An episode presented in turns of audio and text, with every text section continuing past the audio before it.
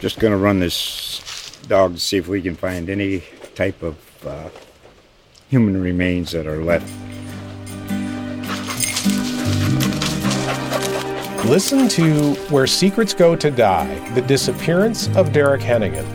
From the Detroit Free Press, a new podcast set in the woods of Michigan's Upper Peninsula. Available on Apple, Spotify, Freep.com, or wherever you get your podcasts.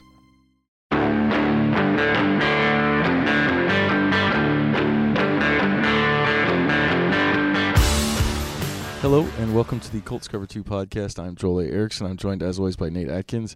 It is a time that we should not speak of.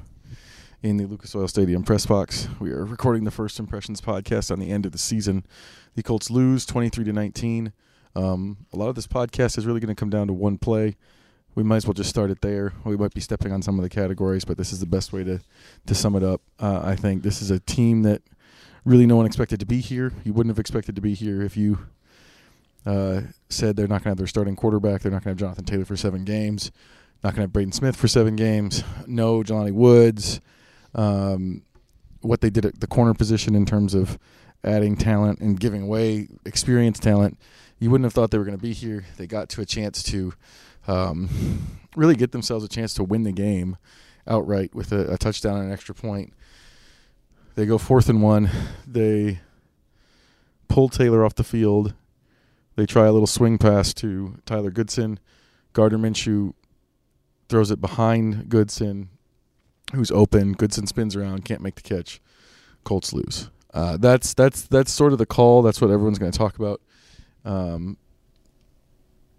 yeah, it's it's a it's a it's a call that uh, I I don't know I don't know how long it's going to be debated in Indianapolis, but it's being debated right now. So it's it's a call that um, I think a lot of people probably wanted to see Taylor on the field.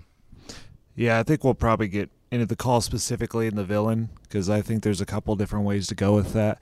But really, this game came down to uh, two kind of seminal moments to me, which is obviously that call, a moment where they went for it on fourth and one and decided to pass and put it in the hands of their quarterback. And then the drive right before that, uh, when CJ Stroud steps back, has a man right in his face, and delivers a strike across the middle of the field to get a first down that uh, was so bang bang it led to a penalty on Ronnie Harrison and kind of set up that game winning touchdown. And ultimately, that's what this game was: is a matchup of two teams that were nine and seven that rebounded from picking in the top five a year ago that have first year head coaches that have culture changes there's so many similarities to how they got here and the game was super tight throughout and ultimately to me the deciding factor was just in a in a passing league one team had that franchise quarterback out there on the field healthy humming confident in leading his team into the playoffs and the other one has that same kind of hope and belief for the future but their potential franchise quarterback who could be electric and lift them in moments like this uh, currently has a hurt shoulder and was on the sidelines. And so that's unfortunately the way that this often goes. This game was basically a playoff game. It's interesting to think about two nine and seven teams. So like a couple years ago, this you know could have been like a playoff matchup, uh, even though nine and seven teams wouldn't have matched up. But the seventeenth game being that extra game, that's what this was. That's what it all felt like. Uh, I, I, thought about that the moment that the, the stadium went dark and all the lights uh, on the phones were out, and uh, just the buzz to it was it was a playoff atmosphere. And ultimately, what happens in the playoffs, mostly in this league, is that there's that separator in the quarterbacks who are good enough and ready enough, and the and the ones that aren't. And I thought we felt that sting on those final two drives tonight. Yeah, I think that's a good way to get to the categories. We're going to start with villain of the game. Uh, my villain of the game. I, I, feel like I get to pick this one because I've given him here the game a couple times. Gardner Minshew. Uh, I, I, and this is not just for the last play. Uh, although the more I watch it, the more I think it's a terrible throw. Uh, yeah. In a in a spot that it's a terrible throw in a spot that you have that's it's really not it's not a hard throw. Uh, there's a there's a guy in his face, but I we were looking at the play um, kind of after we got back from the press from the press conferences downstairs. Downstairs, uh, throwing around the defender actually should have made it should have led Minshew to throw the ball up the field to where Tyler Goodson was headed. Which is where Goodson was expecting the ball. It can't be behind him. It can't be low. Uh, Goodson has to make the catch. We can get that into that unsung villain or whatever, um, just because he's in the NFL. But I, I, think it's a terrible throw. It's a terrible throw, and really, it's indicative of, of the way he played the rest of the game. His numbers: 13 of 24, 141, no touchdowns, no interception. He didn't have the turnover today, but they he was he was they were bad. They were bad passing. It was an awful game from from Minshew uh, when they needed to have it most. And look, I think listeners of this podcast know I'm not necessarily expecting a ton from him. Uh, we're just talking about it in context of this game. They could not throw the ball to save their lives, uh, and needed an otherworldly performance uh, from their running back to to even be in it because Minshew he, he was missing open rec- he was he was not seeing open receivers. Alec Pierce like he owes Alec Pierce for just not seeing him all season. Um, he was leading people into hits. Uh, he was inaccurate. Just it was just a bad game. It was a he was a bad game. He's he's been good in some of the games leading up to this. Um, Pittsburgh and and last week against Las Vegas, he made some big throws. I think to you know to get them in this position. But you know this is kind of what you just said. When the rubber met the road, he he was a backup and a bad one.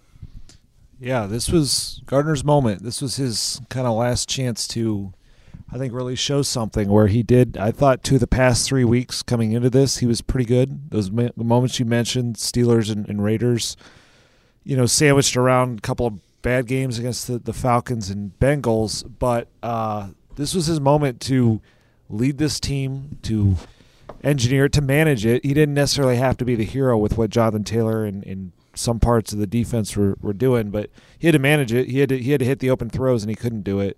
And if he had, if he had he'd gotten them there, you know, could have gotten into the playoffs, then they would have had an extra game. And who knows, maybe it could have even been a home game based on what happens with Jacksonville tomorrow. And then he's he's out there for the world to see in a contract year, you know, starting in a playoff game. This was his last kind of chance, I thought, to show the league that uh, that he can be a guy you can win with in a big moment, and he just didn't did not bring that, and so it kind of plays into my villain of the game because I think I think it is Gardner at the top, but to sort of make it just a little bit broader conversation, I'm going to go with Shane Steichen for my villain of the game. And again, this is about one game. Shane, on the totality of the season, had a great year, but in this game, I just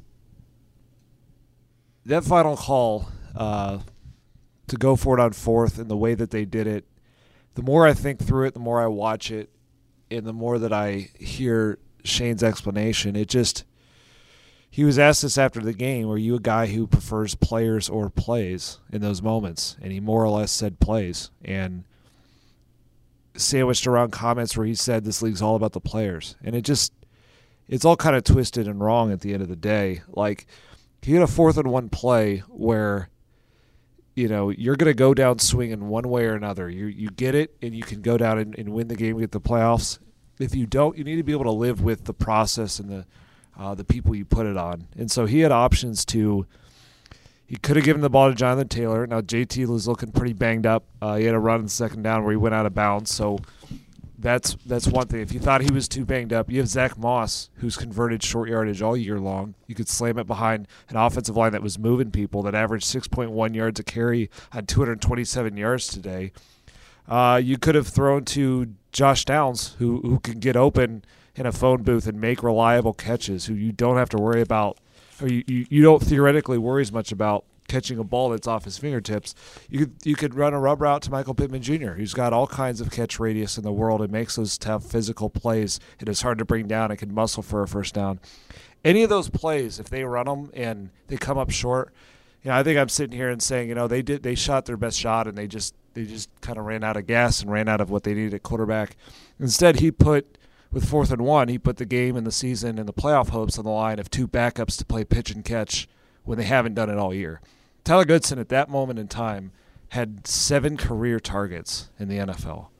And it, you know, and, and Gardner has missed players on ball placement all season long. And a lot of what's overcome that has been Josh Downs and Michael Pittman making acrobatic or smooth catches with either catch radius or, or sure hands or laying out for the ball. And so if you're going to try, you're first going to ask him to make a throw that's not difficult, but it does take setting your feet and throwing a good ball. If you're not going to rely on, you know, the players who are going to reliably catch that, you should at least have a player who can kind of naturally do those movements. And asking a running back with seven career targets to run out of the backfield, and the whole idea is to get him wide open, to then spin around and try and catch a ball off his backside just isn't the way to go. And I understand like Gardner deserves more blame for this for sure. That's why I agree with the villain. Um, but again, Shane Shane got to watch this all season long of him missing throws similar to that, and it just became a moment I thought of where he it almost felt like he was trying to coach for the Coach of the Year award on that play, where if it works and Tyler Goodson catches it. And he gets up the field and they go in the win. You know, we are talking about how awesome that design was and how bold it was and how Shane pulled another one out. That's all true but it's relying on a throw and a catch to be made by backup players who've never really done that in this league at this level in a, in a high leverage game. And they had other players I thought they could have gone down swinging with them. And I just think of your Zach Moss or your Jonathan Taylor, Michael Pittman, or Josh Downs. You wish they had bet on you, and instead they bet on a play design, and that ends up ending their season, unfortunately. I don't think it's as nefarious as Steichen wanting to wanting the glory for himself. He doesn't really strike me as that kind of guy. Hasn't really all season. Um, I, I think it's more just the way his brain works is just this call will work against this defense. And I think that that's gotten him in trouble with the backups at other points in the season too. Um, like a good example is throwing with Minshew out of the out of his own end zone with Myles Garrett going up against Blake Freeland and Drew Ogletree in the Browns game, and that turning into a strip sack. You know where it's you know he knows I have the right play to unlock this coverage, this look, and maybe doesn't think enough about who he's got in the who he's got in the position to catch the ball.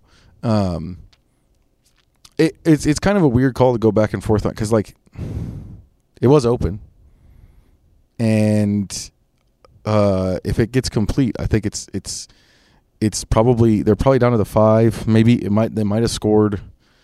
Um, and generally in the past, like when the when the call is when the call is like that, when like when, when a play doesn't work but the call is open, I generally side with the play caller there. I, I do though kind of agree, like you you want it in somebody else's hands. I think just Goodson just hasn't he hasn't been in that situation. I don't know if I really want the ball. I don't know if I want Gardner doing anything. Yeah. Um, Pittman and Downs aside, I don't know if I want to trust Gardner to do anything the way he played in that game. Um, but uh, yeah, fourth and one, they didn't have to. I think it's. I think it's just. I think it's just. Like I said, I don't know if it's as nefarious as like Shane wanting the glory for himself. I think it's just he tend like like everything we've seen from him. He he tends to feel okay. I, I know what play will work, and may, maybe maybe one of the things he needs to work on in the offseason a little bit is okay. What what are my limitations here based on the personnel I have? Yeah, I don't think it's so much about the glory in that that side of it so much as I do think he, he's he's betting on a design and thinks that you know that that is what got him here in theory, but um, you know, it's just it, it is it, it it does speak to a larger conversation I think he needs to have, and a lot of first year coaches have to go through this where you realize like part of play design is the pieces that you're asking to do the job, and there have been moments this year where he's sort of had to learn those limitations. And I thought he's done a great job adjusting to that. Like the way that he took Gardner Minshew from where he was in the Jaguars and Browns games when he had eight combined turnovers to what we saw over the past month of much cleaner football that still kind of produced was very commendable. I just it, it just seemed to slip away in this one moment where kind of everything's on the line and it's like it, it's one thing if you need to really dial up something because it's so such a low percentage moment but fourth and one, like we've seen them. It's almost like the moment got a little to them today. Where there's been other moments on fourth and one where they would just run Zach Moss behind somebody and slam him up. The they middle. did have some trouble with short yardage earlier. I'd have to look at the numbers, but they had some trouble with short yardage runs earlier in the season. Vaguely remembering that. Mm-hmm. Um, but yeah, I, I, I don't love Goodson in that in that spot. Um, I really don't love Minshew throwing it in that spot because just because he's been off all day, he'd already missed Goodson once. Um, and he gets some passes batted at the line, and so that's like you can design these things where someone's open. There's just you're introducing a little bit m- more than you need to in that moment. uh, I don't know. It's just again, it's it's more on Gardner for he did design a play that was open and it's not a hard throw. And yes, at some point his quarterback, regardless of what we talk about with the limitations, at some point the season was going to come down to could his quarterback make the throw. They just kind of sped that timeline up a week early, I thought, by going that route and asking him to go win it when uh, it just he didn't show that today and in a lot of points this season. I don't think that moves us to hero of the game. I you you you have to tell me. I I think there's only one answer for this. Yeah, pretty much. Uh, it's it's J, it's JT. It was Jonathan Taylor. Mm-hmm. I, this is what I wrote about after the game. I, I I didn't write it as explicitly as as I wanted to, but like there was a lot of stuff that people have said about Jonathan Taylor this season that he pretty much pushed back on in this game. Um, there's been a lot of stuff said about the way he handles injuries. Uh, he came back in out. Now, was he the same player? No. I think the reason he went out of bounds on that second down play is that he couldn't cut. We saw it on the first two plays that he had a negative one and then he had a zero yard run, and he tried to cut and couldn't really do it. And if you watch what he did after that, um, I'd have to go back. There might have been a jump cut in there. I think most of what he did after that was sort of straight line, um, attacking the hole type stuff uh, on that drive. But he was hurt. And coming back out there, it was like he was saying, I, Jonathan Taylor, like, you had to be at his post game press conference, too. He was like, it was like a manic sadness. I don't even know how to describe it, but he was very emotional. You could he, like like most of the players were, but it was also just like a, a like a, an energy to it that was just like I can't believe we didn't get that. Um, and that's another thing he's been accused of. He's been accused of not caring about his team. Uh, he's been accused of not wanting to win. Like his two of his his two best games in his career are in win and get in scenarios.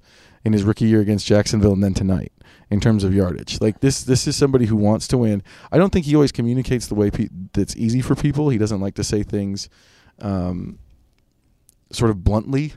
Uh, he kind of likes to skip past some of the dirty details, and I know, I understand like that. None of that stuff's great, but sort of the way this this conversation went early in the season and the way it went after that, we just ascribed a lot of stuff to Jonathan Taylor that I thought was pretty unfair, based on a contract dispute and he he kind of answered a lot of that stuff in one performance tonight. Yeah, it was something to see him go out with another ankle injury, given just the history and how he got to this point. And they announced that he's doubtful to return, and then there he is, pushing through and coming back out there. And it's you know, and, and I think the fact that he wasn't able to be at his best at the end kind of kind of does validate all of that and uh, in, in, terms of that he's really given given it his all. And even with that, even with that final drive of not being able to do all that, he averaged 6.3 yards carry on 30 carries against a defense that really has shut down everybody running the ball since Zach Moss ripped them apart in week two. Like so, this was a moment where you just think like how I don't know what the Colts would have done on offense without Jonathan Taylor. Zach Moss had six carries for 30 yards. In the way they were blocking the run game, I'm sure he could have had some production. But today, with their passing game, he needed you needed a monstrous performance from a running back, and they got it. And really, all that happened was he got banged up late. And if he doesn't have that injury, I think he probably went takes them down and they win the game. Unsung villain, unsung villain for today's game. The the the villain picks were pretty pretty obvious, so there's lots of unsungs. Yeah, I mean, Tyler Goodson's sort of the easy one to go to. So he might be a sung villain. Sung, yeah, he's it's not unsung. But I, I guess the reason, the way I'll spin the unsung part of it is, he's the one here. I, in terms of like going right at it with vitriol of the obvious contenders, he's the one I'm going at the least because some of what we said about, you know, it was not it was not the best ball, and he's expecting it in one place and it's in another, and you're turning, and and when and, and when you're doing that with a quarterback you've barely worked with, uh, that's difficult, and it's a guy who's barely done that with any quarterback at this level, and he doesn't even play the position where you'd be most natural at doing that. So look, he get he deserves to be on the list because it, it is he was open, and you got to make plays like that. Like you got to make the plays when they're there to be a playoff team. That's just the basic definition of it. And if he catches that, if he's able to just sort of corral it in his fingertips, haul it in, even if he just kind of like has to fall down catching it. They, you know, they get the first down and they got they have a new set of downs. They have a chance to go win it. They have two timeouts. So the moment was there, and you know he didn't get a lot of opportunities. So when when you get your opportunity, you you got to be able to cash in. He wasn't able to do it. Uh, it's unsung to me though, just because like he's we're talking about a guy who was really more their fourth string running back. Uh, he was active today over Trey Sermon because that's just how they manage that third running back spot. Is it's about special teams mainly, and so because he was, that's the way they were going to go. They you know they created a little bit more of an offensive role to try and use his skill set, which is more of a receiver.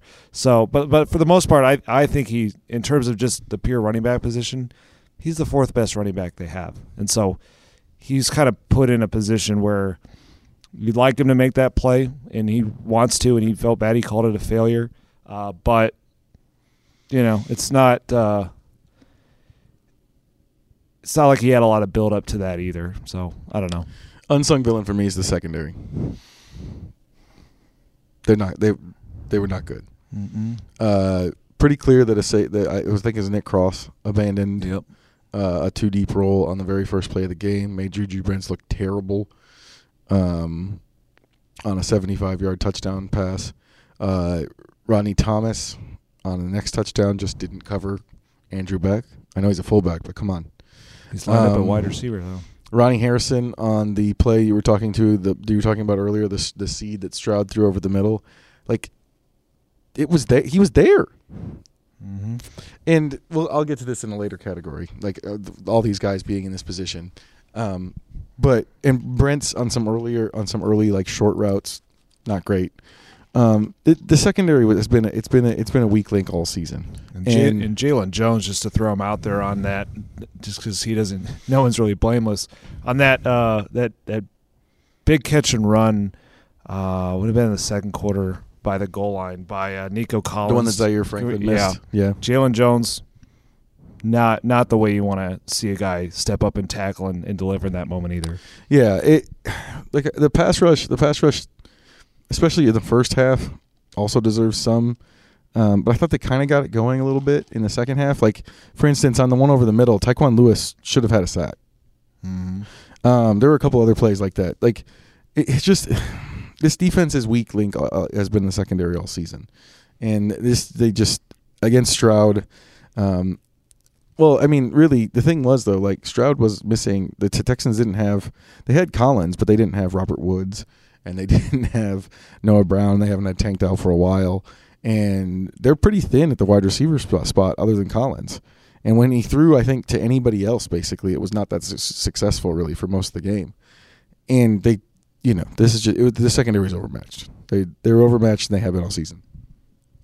Yeah, it was amazing to look at them down the stretch of that game and think that, um, you know, they had second year Nick Cross making his fourth, I think fourth, fifth career start, something like that. Uh, they had undrafted DJ Baker out there, outside corner. They had Jalen Jones as a seventh round pick.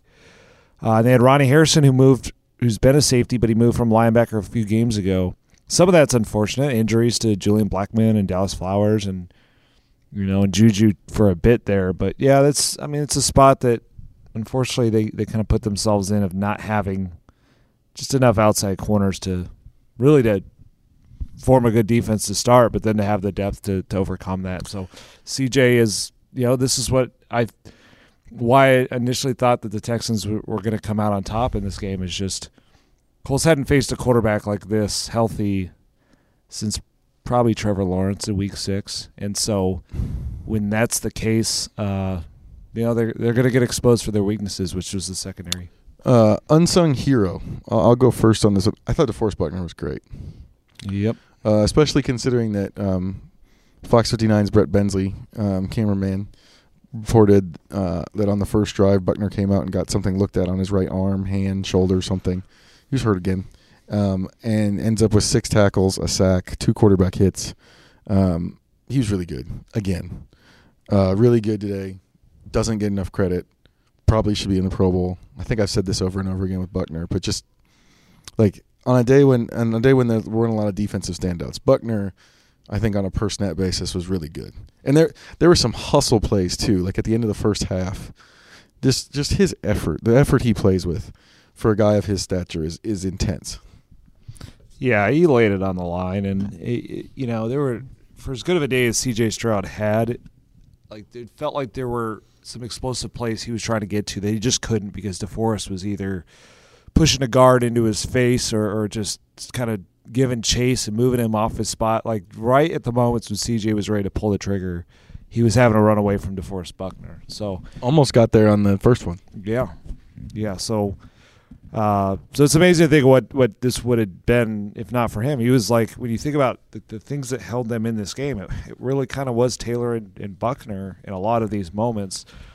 Uh, my my unsung hero is Josh Downs. Uh, he only got three targets, but turned it into three catches for 48 yards, and he just had that you know, the 28 yarder on that last drive. That was their best shot at launching that drive because you've got a hobbled Taylor, you've got Gardner Minshew trying to drive the length of the field. You need a touchdown.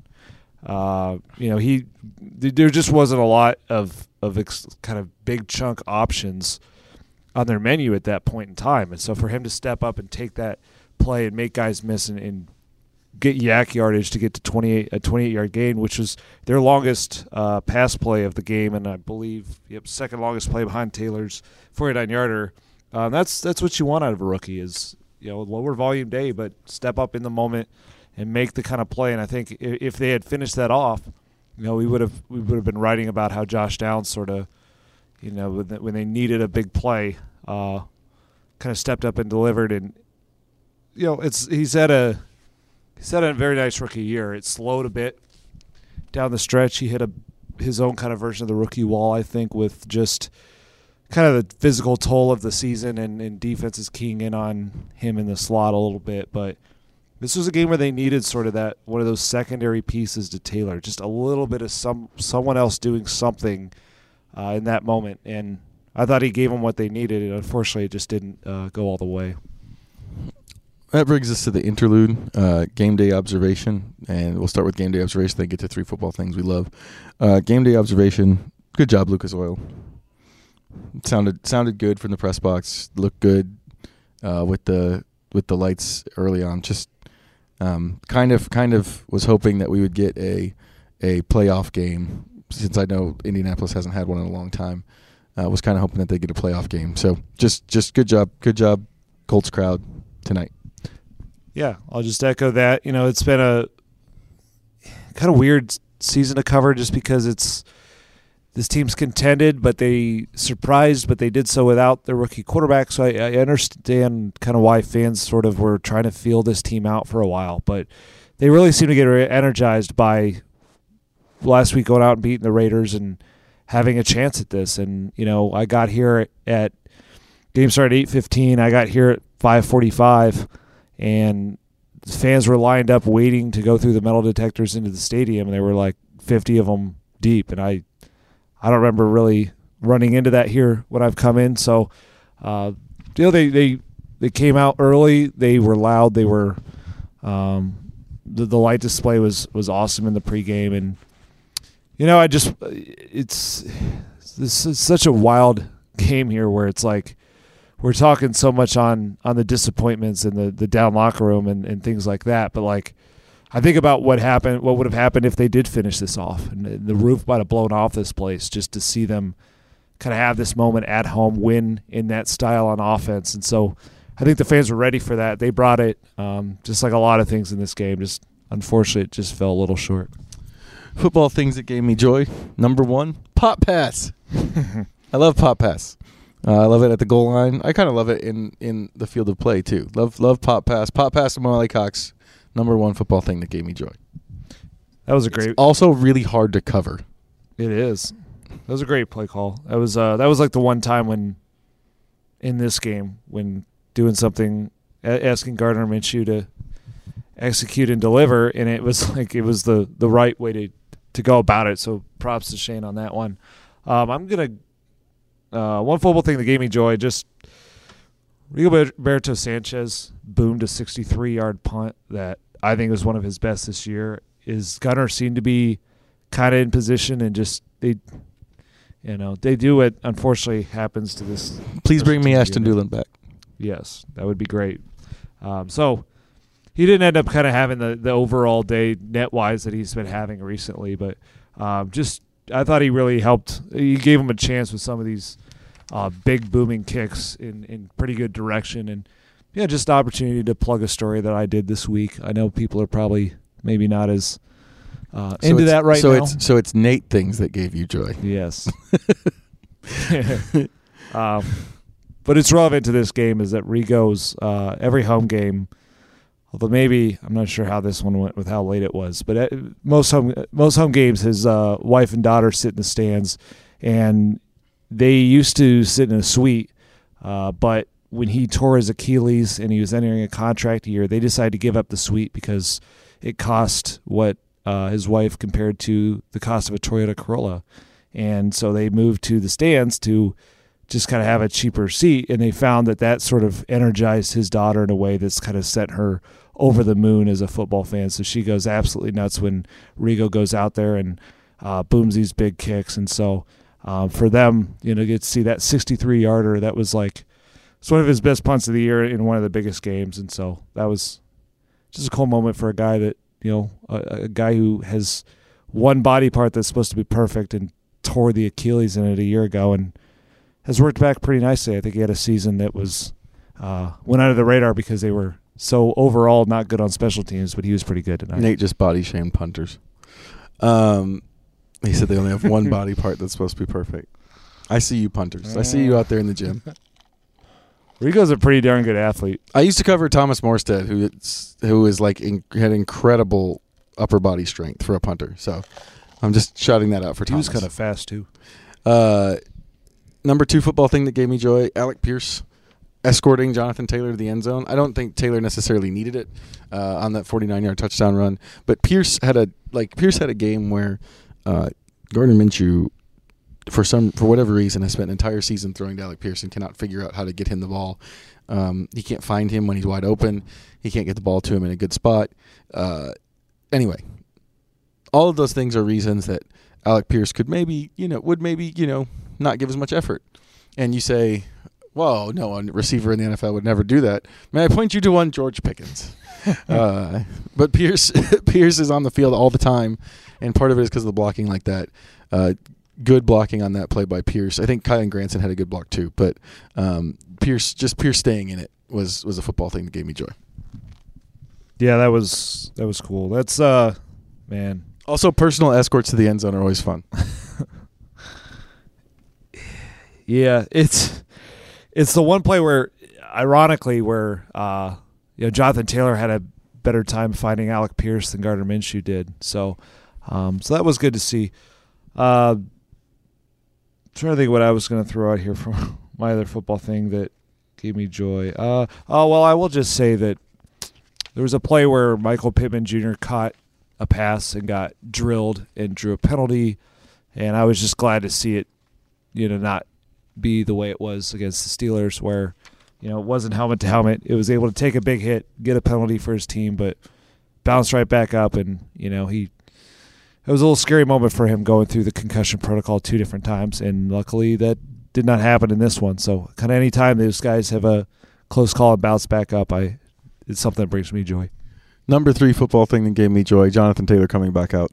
I don't think I think that's just like an elemental part of football. Anytime any player, well, maybe not any player.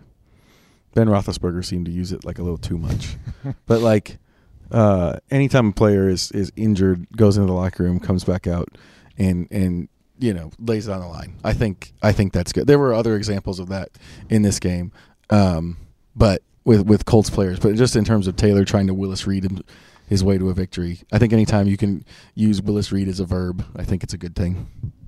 Oh yeah,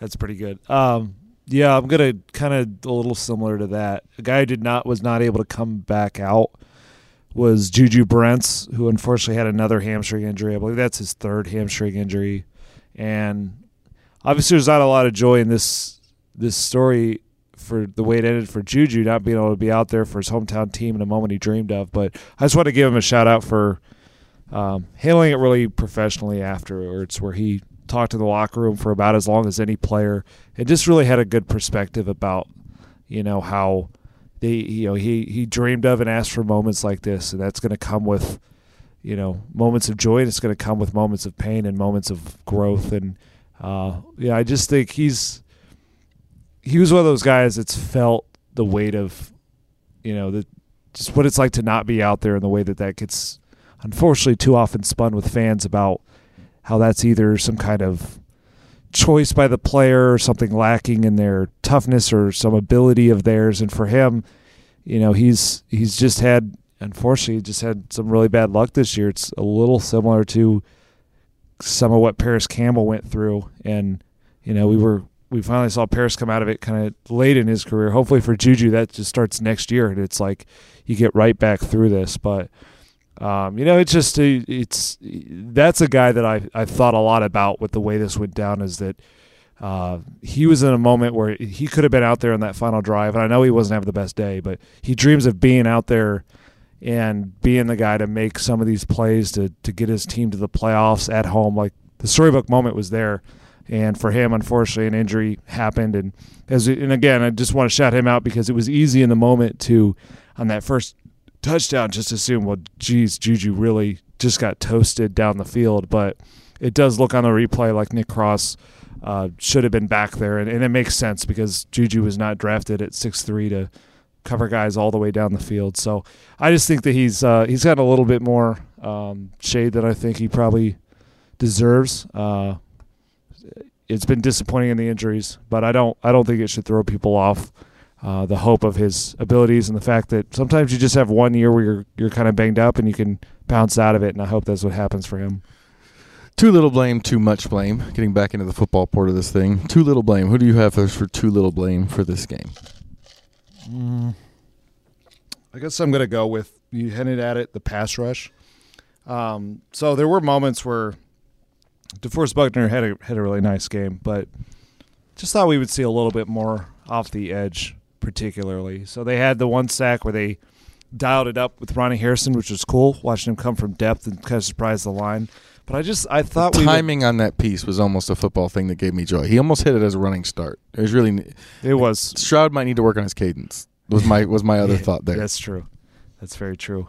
Um, but just like the edge, the edge players particularly, Tyquan Lewis is the one that I think brought it the most. But I just I thought we would have a moment from either Samson Ebukam, Kwity Paye, maybe Dayo off the edge, where they would make something happen. I mean, the you've got Laremy Tunsil, who's a great player, but he's banged up at left tackle, and they had a backup right tackle, and you know these are the moments the season kind of built for them to rise up. And uh, of course, the job's hard when the secondary is like it is, and CJ is really good, but you know there were moments where you know they were chasing him around. They just didn't quite they just didn't finish and make those big plays. And I don't know, it didn't have necessarily to be a strip sack, but just a couple of more sacks, something to kind of knock them out of field goal range or make the third down too hard to pick up.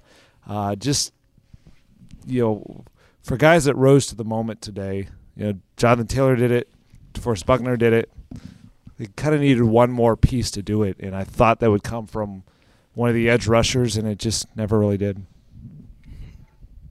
Uh, yeah, no sacks, no quarterback hits for any of those guys that you mentioned. Um, too little blame for me, Chris Ballard.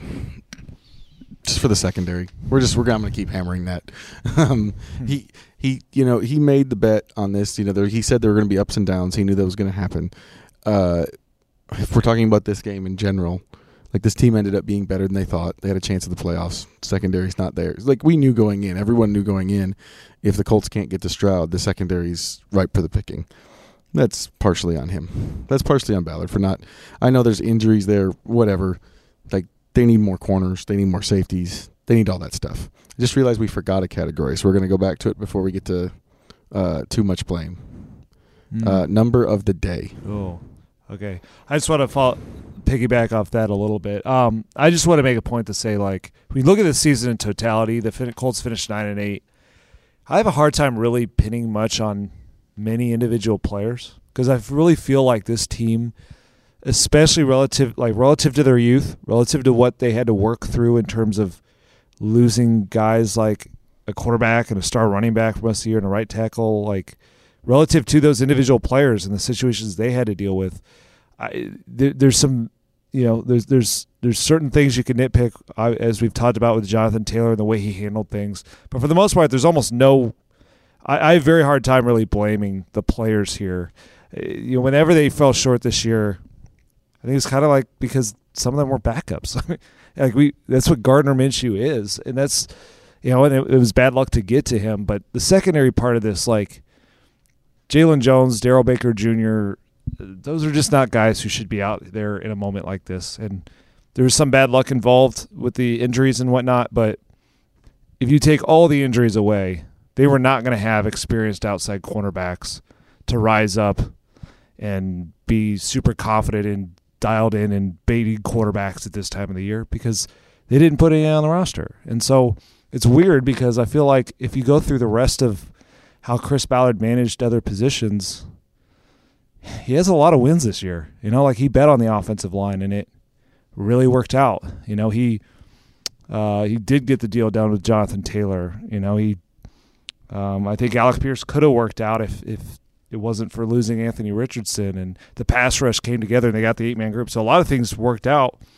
The thing that killed him though was one more premium position that just went unaddressed, and that was outside cornerback. And I, it goes back to what we said in the beginning, which is like they didn't they thought this would be a growth year and a learning year, and I did too, but they could have given themselves the chance for it to be a little bit more by just signing some. Yeah, I think about guys like Rock Ya-Sin who signed for one year and six million dollars. Some guy like that who has played and been in moments uh, could have helped, and they could have used it in this game.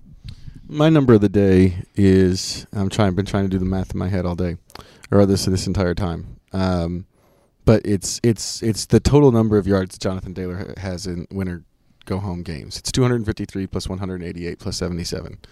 Um, I'm not entirely sure I'm doing that right off the top of my head. Um, but it's it's whatever that number is. This is what happens when it's three in the morning and I'm doing the first impression. He's been really good in win or go home situations. Even in the game in 2021, he had 15 carries for 77 yards against Jacksonville in that horrible game that we don't want to speak of. Uh, obviously, he had the 253 yards as a rookie. He had the big game today. When when when the chips are down and they need to win or get in, Jonathan Taylor's been great for this team. Yeah, no question about that. Uh, my number of the day is uh, one of 12, which is what the Colts were on third and fourth down on offense. So it's actually kind of amazing to think that they were like 15 yards short of winning this game. You know, in a game when C.J. Stroud did the type of things he did. Um, I don't know what that exactly speaks to. It, I guess it speaks to Jonathan Taylor and Forrest Buckner and just some of the plays they made to to will this, and a couple other decently big plays they got out of Michael Pittman Jr. and Josh Downs. It just I don't know. It just showed you that like all all games, something between the players executing those third downs to the play calls. It just it wasn't it wasn't their best out there today, and that's oh that's that that stat right there. I think sums up to me why they're just a little short of the playoffs. Too much blame. Too much blame for this game. Tyler Goodson. I have. is that your pick? It is my pick. Yeah. And I I mean I mostly laid it out. I just like that can't be the moment of outrage for this game. He he deserves some blame because he didn't make the play, but like he's not supposed to. I it's I was surprised. I didn't even know that he would be active. Um, I don't did not know he'd be in that role. Um, did not know that. Well, he's kind of been the pass catching guy Yeah. for a while. You mean that play though? Yeah, just that fourth down, like that, that he was going to be in a major moment uh, like that. Because the way they talked about it was just like, oh, you know, that's the way we, we ran plays all week. Um, that, that's almost like they designed it all week to, to do that. And it, I don't know, didn't look that way, feel that way. Um, and just the fact, that, yeah, it's just he's a running back trying to make a catch that's on a bad ball. So um, if you want him to be Christian McCaffrey, um, you can, I guess, but no, I'd I'd rather just ask for the quarterback to make the throw that a lot of backup quarterbacks should make. Uh, too much blame for me is the offensive line. I don't even know if everybody was blaming it. I just saw a little bit of it on my timeline. They gave up one sack and three quarterback hits total, Yeah, that's and then rushed for a gazillion yards. Nah, don't- It was a weird. There's some there's some weird stuff in the middle last, Joel. There was a lot of stuff that was also like, honestly, if you're asking me why can't Gardner Minshew make deep throws at this point, you haven't been listening to the pod or really lis- watching me tweet all season. Um, but like that was a weird one. I had a couple of like the offensive line is terrible things. I was like, they have given up. Like Minshew's barely been touched. Um, that was weird. Yeah. No, I'd Anyway. say behind Taylor, they were the best group out there today. Behind Taylor Buckner, the offensive line was the next best thing they had, And they even were dealt- hurt. And they were hurt. They hurt. were. They were hobbled. I Braden mean, Smith was hurt. Quenton Nelson was hurt. Ryan Kelly was hurt. and like then the- they played without Braden for a quarter. Yeah, and like they- they I remember us thinking, like, well, this could get like terrible, and it didn't get wrecked. Like they found a way to give their best. That leads us to the last two, uh, one to throw away and one to go on. Luckily, this doesn't have to be a one to go on for the whole season. Although I might, I might do this. Uh, take to throw away from this game. What's your take to throw away from this game? Uh, I mean, if you're going to use this game to say that like Alec Pierce doesn't have it, throw that away. Um, I'm mostly going to throw away Alec Pierce's season as an evaluation of where he's at. I'm not going to give him a total pass and assume that he's a great player because he hasn't proven that either. But I'm not like this season didn't work out for his skill set and his role with what he needs at the quarterback position. And so many unthrown open routes. So many. And today just to me really crystallized it is like they clearly that was in the game script. They they went to him early. They they dialed up a shot play deep. Um, they did the crosser to him like he was a primary read on some plays and just ball was never catchable. And it's unfortunate this game especially because you know, talking to some other Texans writers and looking into them, like one of the things that has been their Achilles heel is play action deep shots is they kind of leave those kind of open with the way they play their safeties, and they've got a young secondary. And Alec Pierce, skill set wise, should be the guy to do that.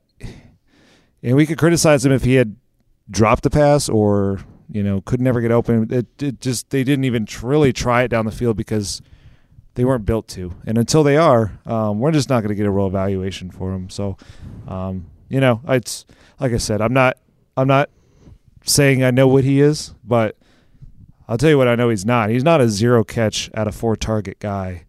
Uh, if he has a quarterback who's getting the ball, One one to throw away from me is just sort of the, the like the I don't know the know how to describe this the like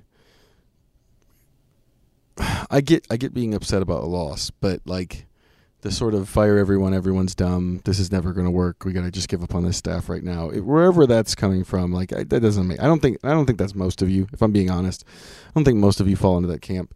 Like they played most of the season with their backup quarterback, and you can say like I want them to win. That's great. They they have a developmental quarterback. Like, there's just not time to pull the plug on like the whole like. It doesn't make sense. You got a you got a better season than you expected. Uh, from a first year head coach, you didn't have your rookie quarterback who looked better than you expected before he got hurt, and then it came up short in the last game. Basically, because you didn't have your rookie quarterback and the other team had theirs. That's I, I don't know. That's getting furious about that from an organ like from a direction of the organization standpoint doesn't make sense to me. There's some stuff they need to fix to be sure, but like we also kind of knew from the beginning that they weren't trying real hard this year. So I don't know. It, it's kind of a weird weird thing to take. Yeah, I mean, us- I'll just to add to that, like even though I made Shane the villain of this specific game, like on the season as a whole, I don't know how much how much more you can really ask out of the coaching staff. Jonathan Taylor hammered on this in the with the play call. Like Ye- he hammered on like Yeah, like when is stop questioning Shane's play. he call. said when have you questioned his play calls all year? Which is kind of the point. That's kind of why I took the chance to do it. Is that there have been very few moments of play calls that I could question. There's been a couple of game management things that are, are natural for first year head coach, but almost every single thing that you could throw out there that's been a coaching issue, we could come back and say actually it's probably more of a personnel issue, more of a front office issue. So there's blame to go around when you fall short. Uh, I don't think it's with them. That leaves us with one to go on. Something to take away from this game. Uh, I'm going to let you go. Mine is very simple and very short, uh, but I'm going to let you go first. Mm, I'm intrigued. Um, I'm going to go with that the Colts are a dominant rushing team. And they're going to go into next year and be a dominant rushing team because we saw what Jonathan Taylor can be once he finally kind of gets through the weirdness and gets uh, gets back to himself. I think we saw uh, we'll see we'll see what they do with their backup running backs. I think you know Zach Moss may leave, but Trey Sermon showed some things like the way that they're dialing up the run game.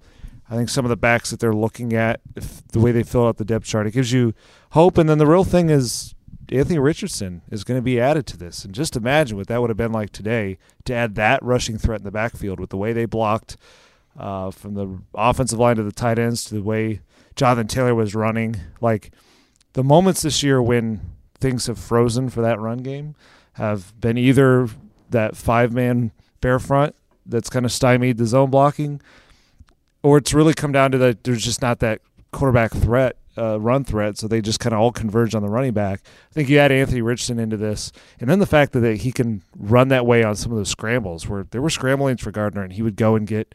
You know, he had like a nine-yard scramble. Anthony may turn and hit a lane and go for thirty-five. He also some of those he also came up short of like a, a good 11 billion first downs this season. Yeah, he, it's uh, not that many. It's more like six, but like It they felt kind like of an odd skill of his, and Anthony. football while, things that don't give me joy. Watching people go down before the yeah, first down marker. the the diving a yard short is uh, that was a weird weird habit of his. But with Anthony, obviously, we'll have the conversation about you know he's got to not take big hits, but at the same time, he's so freaking fast that he can get that first down marker, then slide and and still easily have it. And so I just think. Uh, there's a lot, a lot of hope for the future about you give Shane Steichen the ability to design an offense with this offensive line, uh, this offensive line coach, blocking scheme, uh, Jonathan Taylor, and Anthony Richardson. I think the run game is going to be absolutely electric next year. So long as these guys can stay healthy, which is an if, but whenever they're out there, I think it's going to be pretty fun. my one to go on. My one thing you can take away from this game and, and go on, and uh, this is go on for a long time because it's uh, till next season. You can stop worrying about Gardner Minshew. It's Anthony Richardson time again. Oh. I, I, I fully endorse all worrying and or thinking about Anthony Richardson, but you can stop thinking about Gardner Minshew. It's done. Bye. Yep. This is a. Huh. I just realized that this may be the last podcast we talk about him. Probably not because there'll be questions about backup quarterback in the in the off season, but definitely the last time we talk about him in terms of a starting role for the Colts. I think Yeah. because I think he's probably going to get signed elsewhere. Yeah, he's. I think he's going to go for somewhere else that has some chance of, of stepping in. So, and more money. um, They'll probably offer him more money. R.I.P. to us. Trying to talk through a lot of this. It's been a challenge at times this year. Um, I've been fine. I'm uh, good. It's Anthony Richardson time again. For the Colts Cover 2 podcast, that's the first impressions off of the last game of the season. We are in the off season officially, like I said. Uh, the Colts will not be doing locker cleanout on Sunday. If you're listening to that, don't be expecting any news. They're doing it on Monday. It'll be early in the morning. We'll have a chance to talk to, hopefully, maybe we get a chance to talk to Anthony um, on, on Monday. Um, and then obviously Chris Ballard at some point in the next couple weeks. Usually, usually it's it's the week after the season. We'll do his his thoughts on the season. Um, but until then, until Monday, for the Colts Cover Two podcast, I'm Joel Erickson and Nate Atkins. Colts are nine and eight, and we are headed home.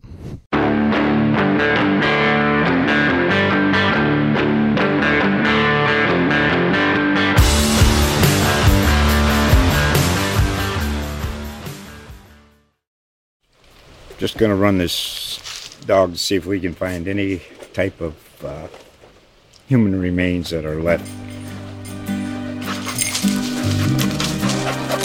Listen to Where Secrets Go to Die The Disappearance of Derek Hennigan.